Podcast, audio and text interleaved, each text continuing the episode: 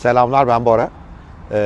Bugün yeni bir podcast'la karşınızdayım. Fakat bugün podcast'ı açık havadan çekiyorum. Çok güzel bir yere geldim. Hoşuma gitti. Yeşilliği kullanmak istedim fonumda. Bugün konum saatlik ücretiniz kaç para olurdu? Evet. Saatlik ücretiniz kaç para olurdu? Şimdi bu konu aklıma nereden geldi? Ben kariyerime önce bir yıl denetim, sonra da danışmanlık yaparak başladım. Ve orada bizim için en önemli konu saatlik ücretti. Yani danışmanlarımızın saatlik ücretini, müşterilere faturadan saatlik ücretini yükseltmeye çalışırdık. Tabii bunun yolu neden geçiyor derseniz, bunun yolu bilginizden, know-how'ınızdan geçiyor ve müşteriye kattığınız değerden. Ben o günlerden hatırlıyorum. Bizim çalıştığımız firmanın bir vergi danışmanlığı bölümü vardı mesela. En yüksek saatlik ücreti onlar alıyorlardı. Tabii çünkü doğrudan müşterinin kesesine dokunan bir şey. Biz yönetim danışmanlığı grubunda bir nebze biraz daha az alıyorduk. Demek ki biraz daha uzun vadeli şeyler azıcık daha az para edebiliyor müşterinin gözünde. En azından o zaman Türkiye'sinde. Daha işte denetim gibi bölümler ise, daha emtia diyebileceğim işleri yapanların ise saat ücretleri daha da düşük oluyordu. Bu beni hep hayatım boyunca etkiledi. Çünkü eğer para kazanmak istiyorsanız emeğinizden, bir müşteriden alabileceğiniz saatlik ücretin yüksek olması gerekiyor o sektörde. Peki bu diğer sektörler için geçerli mi? Şimdi bir yerde maaşlı birisi olarak çalışıyorsanız tabii saatlik ücret almıyorsunuz, ama yine bölerseniz işte aylık ücretinizi çalışma saatinize belli bir ücret elde ettiğinizi görürsünüz, değil mi? Çalışma saati ücreti. Bunu yükseltmek çok önemli. Bunu yükseltmek demek kendinize düzenli yatırım yapıyor olmanız demek.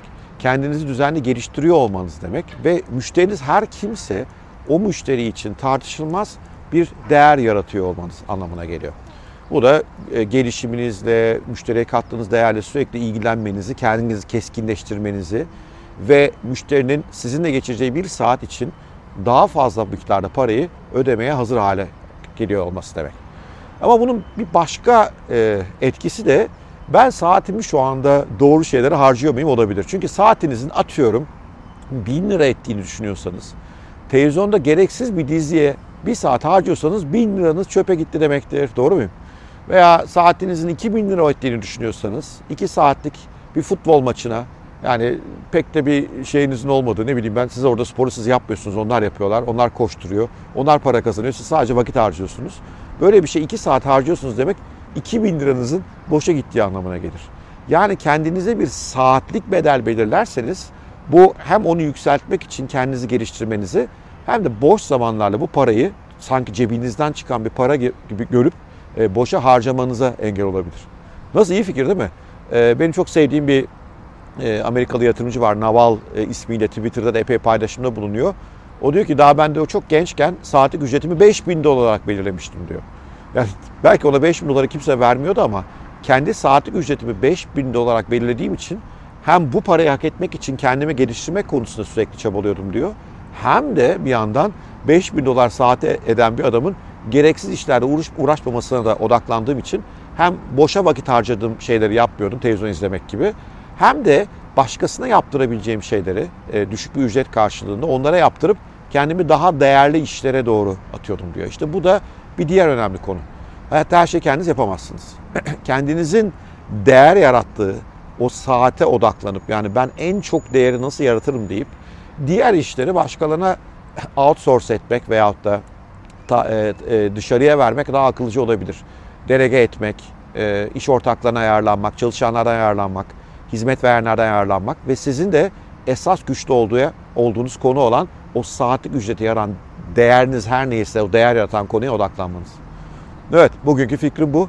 Saatlik ücretinizi yükseltmeye çalışın. Önce belki bir hesaplayın. Benim saatlik ücretim kaç para ya deyin. Çok düşükse önce onu artırmaya çalışın. Nasıl yaparsam artar, kimlerin saatlik ücreti daha fazla, ne yaparlarsa bu parayı kazanıyorlar.